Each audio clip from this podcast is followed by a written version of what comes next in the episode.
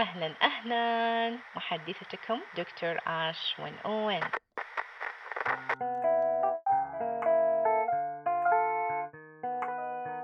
ليش ما نسمع؟ أهلا أرحب فيكم في حلقة هالأسبوع واللي طبعا راح تكون عن ليش نحن ما نسمع. يعني case عن client كانت دايما تشتكي إن شريك حياتها he's not listening ما يسمعها. فدايما كانت تشتكي من هاي النقطة تقول انه ما يسمعني ما يفهمني إلى آخره. ف كنت أشتغل وياها على موضوع الاستماع الفعال. فلفت نظري أن هذه مو مشكلة هاي الكلاينت فقط بل هي ممكن تعتبر مشكلة أغلب الناس في العلاقات سواء علاقاتنا مع عائلاتنا أصدقائنا زملائنا شركائنا. هي مشكلة في الغالب موجودة عند الكل لكن متفاوتة.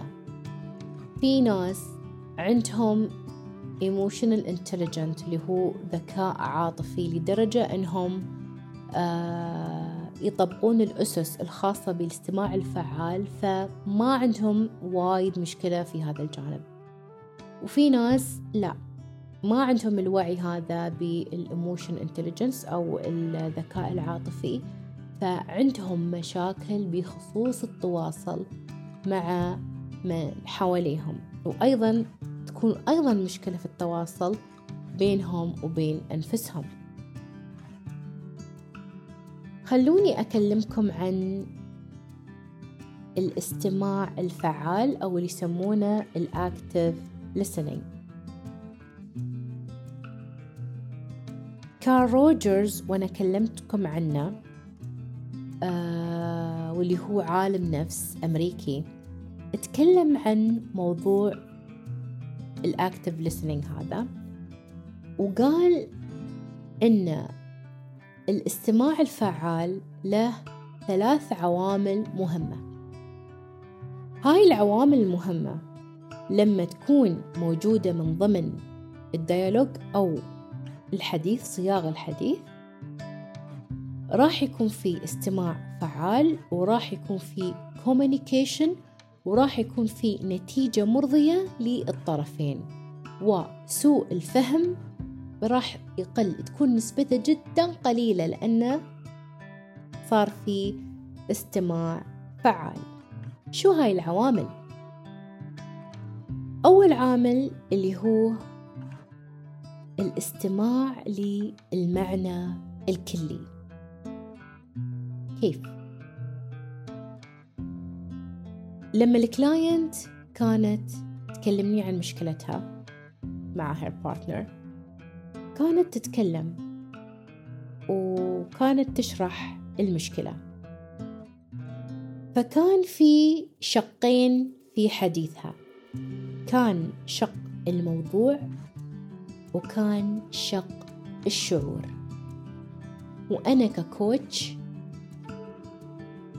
لازم أركز على الشقين الموضوع والشعور. ما ركز فقط على الموضوع وأنسى الشعور وما ركز فقط على الشعور وأنسى الموضوع لا. أشوف الموضوع بصورة تكاملية وهذا الشيء أيضا يصير في حياتنا العادية. أنا أتناقش مثلا أو أقول موضوع معين مثلا حق صديقتي. وصديقتي مثلا ممكن إنها تركز على الموضوع وتهمل مشاعري أو أنها تركز على مشاعري وتهمل موضوعي. هاي الطريقة. العامل الثاني. العامل الثاني ردة الفعل على الشعور. بعد ما أنا سمعت موضوع الكلاينت وسمعت شعورها كونت صورة تكاملية. لكن الرد من بعد ما أنا فهمت الصورة الكاملة أو التكاملية يكون ردي عليها على الشعور. ما أرد على الموضوع لا خلاص أنا عندي تصور وعندي فهم كامل. لكن الرد يكون عن طريق الشعور ترد على شعور الشخص. لما ترد على شعور الشخص الشخص يحس بالأمان ويحس أنك أنت فهمته. نفس إذا أنا مثلا كنت أكلم صديقتي بموضوع صديقتي عرفت المضمون وعرفت مشاعري لكن يوم ردت ردت علي بطريقة إنها كلمت مشاعري قدمت لي الدعم اللي أنا أحتاجه آه، طبطبت على شعوري على مشاعري فأنا حسيت إنها تفهمتني وتسعين بالمية من المشكلة تروح ليش؟ لأن أغلب المشاكل تكون مربوطة بالشعور. العامل الثالث الانتباه لكل العلامات. في علامات لازم ننتبه لها أثناء وجود ديالوج أو حوار. اللي هي الصوت. الصوت عالي منخفض وندقق فيه هل في حزن هل في خوف هل في تردد. أيضا العلامات الأخرى ركز عليها اللي هي الإكسبريشن مال الوجه أه حركات الوجه العين.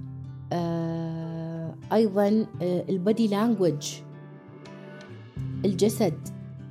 في حد يتكلم مثلا يكون متوتر فيحرك إيده وايد في حد مثلا ما عنده القدرة إنه يوصل معلومة فايضا يحرك إيده في حد مثلا يضرب ريله إنه مثلا مقهور أو متألم.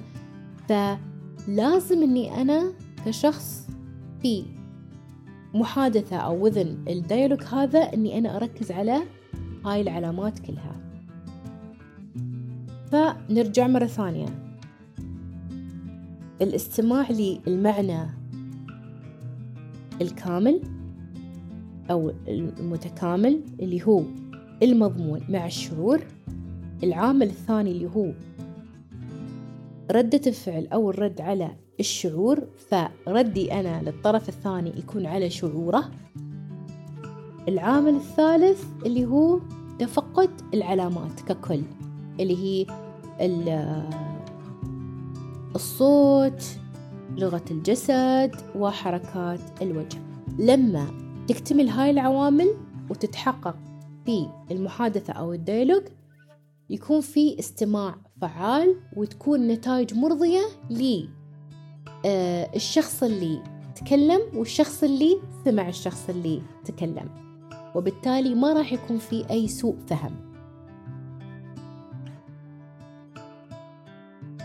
في شغلة حابة أني أنا أوضح لكم إياها.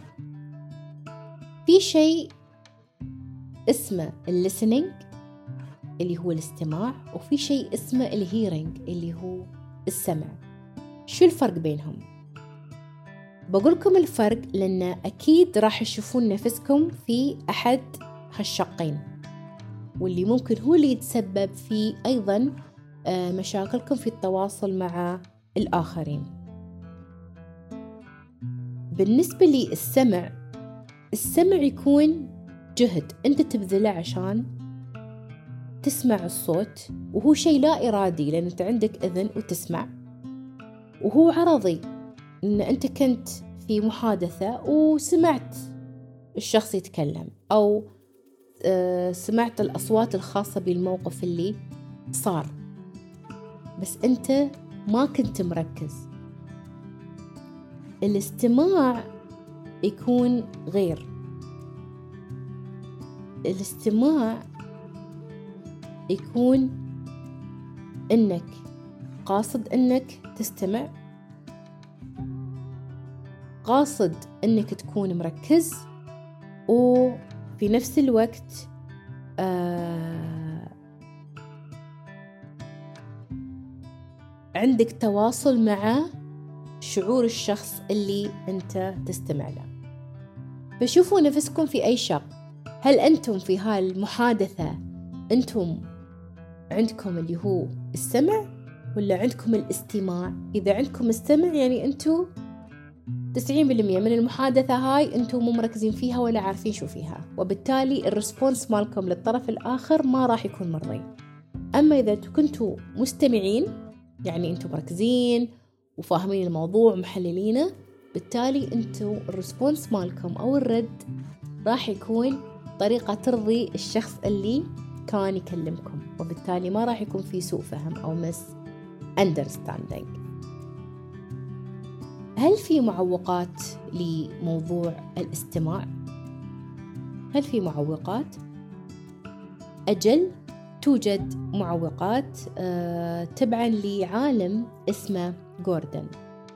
جوردن قال إن في وايد معوقات هي اللي ممكن تسبب إنه يكون في سوء فهم أو إن الناس ما يسمعون. لأن مثل ما قلت لكم في البداية بنظرية آه كارل روجرز اللي هو الاستماع الفعال ركز وايد إن الرد يكون على الشعور. جوردن شو قال؟ جوردن قال إنه من المعوقات للاستماع إنه آه لما الشخص يتكلم عن مشكلته أو موضوعه الشخص اللي قدامه يكون كثير الوعظ يتم ينصحه.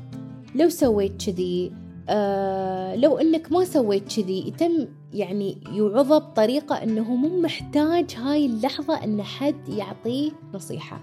هو محتاج حد إنه هو يسمعه.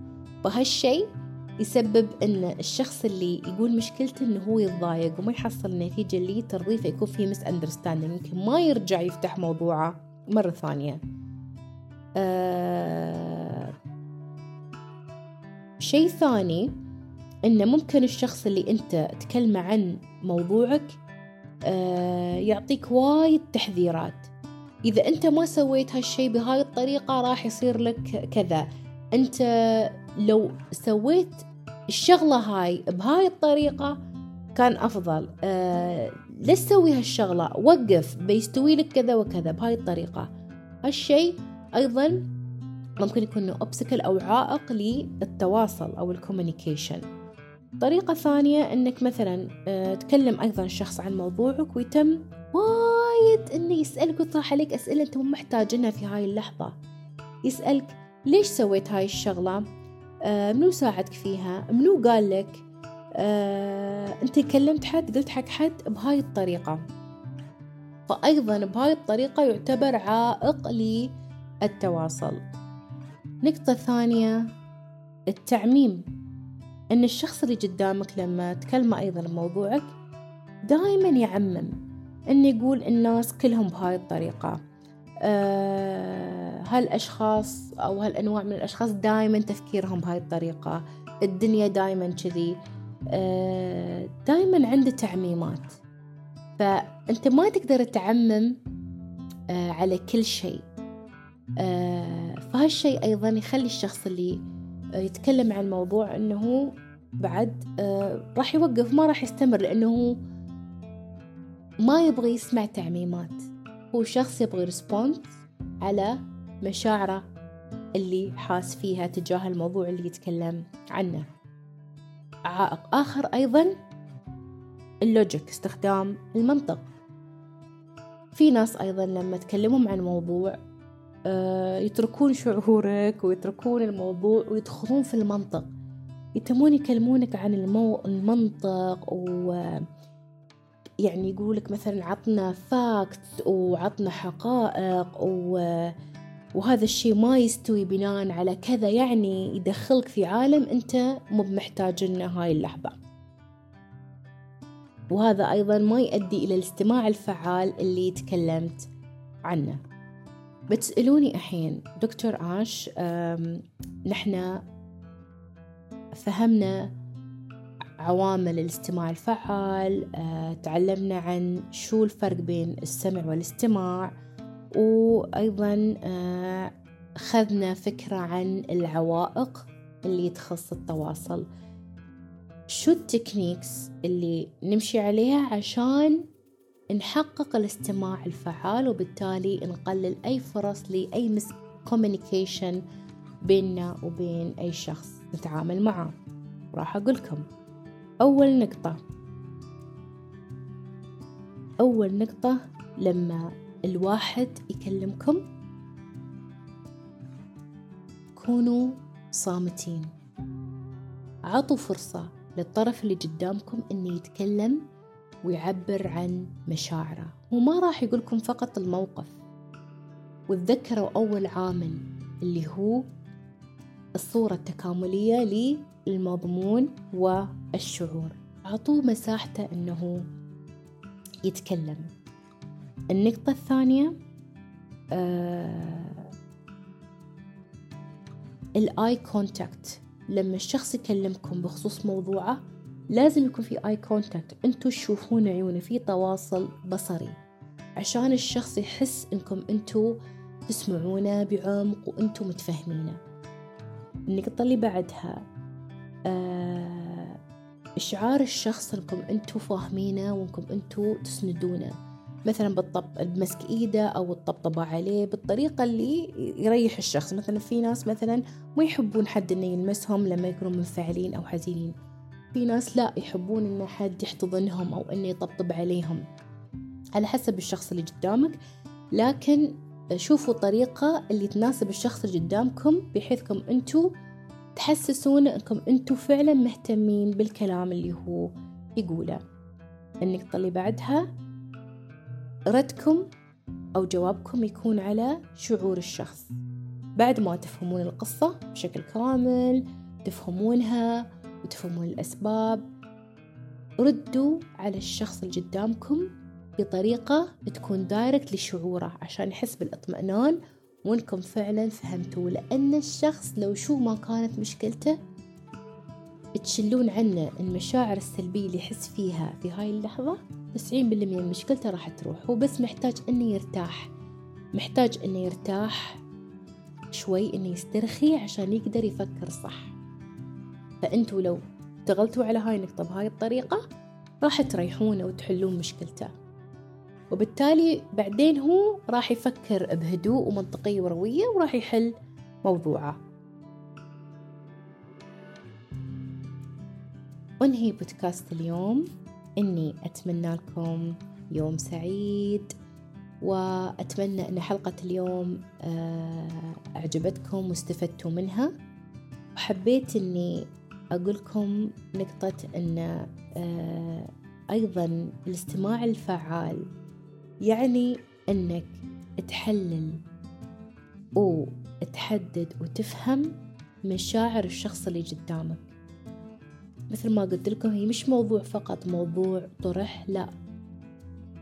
موضوع إنك تفهم مشاعر هذا الشخص وتساعده إنه يطلع من هاي المشاعر لمشاعر أكثر إيجابية وأكثر هدوءا عشان هو يقدر إنه آه، يتخذ القرار بخصوص الموضوع اللي عنده أو المشكلة اللي بينه وبين شخص أو مشكلته معاك أيضا. ممكن مشكلة تكون معاك. فلما أنت تفهمه تفهم شعوره راح تحل تسعين بالمية مثل ما قلت لكم من المواضيع اللي بينك وبينه. لأنك عطيته شعور الارتياح والأمان. حبيتوا حلقة اليوم؟ أكيد حبيتوها.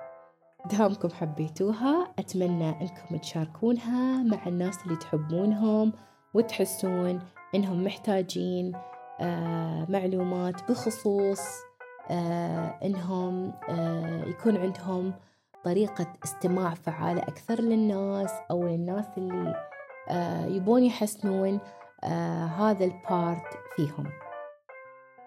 مع محبتي لكم تحياتي.